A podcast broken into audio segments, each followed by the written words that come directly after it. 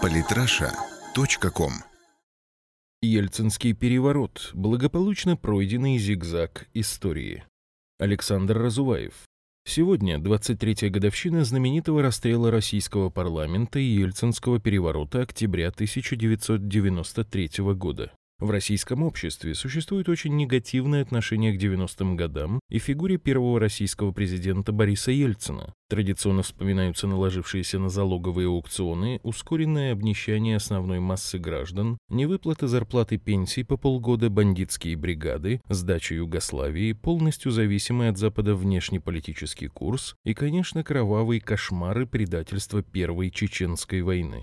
И данный список, естественно, не полный, это лишь первое, что приходит в голову. Существенный процент граждан связывает основной негатив 90-х с августом 1991 года и состоявшейся тогда буржуазной революцией. Это в корне неверно. Весь ужас 90-х является прямым следствием не буржуазной революции, а событий октября 1993 года, когда в результате государственного переворота была установлена либерально-олигархическая диктатура. Кроме силовиков, в расстреле парламента участвовали и неформальные боевые подразделения частных олигархических структур. Хорошо известно, что народ всегда достоин своего правительства, однако из любого правила есть исключение. Курс, которым шла Россия в 90-е, Россия не выбирала, он был навязан танковой стрельбой в центре Москвы.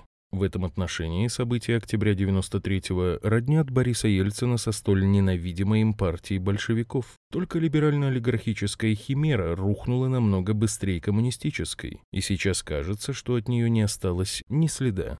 На месте Ельцинской России создано крепкое и, главное, суверенное буржуазное государство. Последний упрек, который бросали старые национал-патриоты 90-х годов власти, это то, что Кремль так и не пошел на пересмотр итогов приватизации. Однако на прошлой неделе стало известно, что доля государственного сектора составляет в современной России 70%.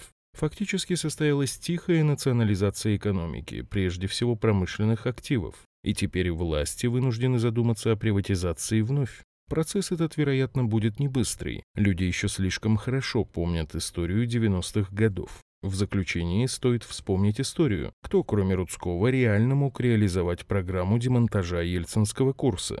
Лебедь в связке с Глазьевым и, возможно, Зюганов. Однако мне почему-то кажется, что у Путина это получилось лучше всего. События октября 1993 года – это зигзаг истории, и он благополучно пройден. Подписывайтесь на наш канал в Телеграм. Самые интересные статьи о политике и не только. Читайте и слушайте каждый день на сайте polytrasha.com.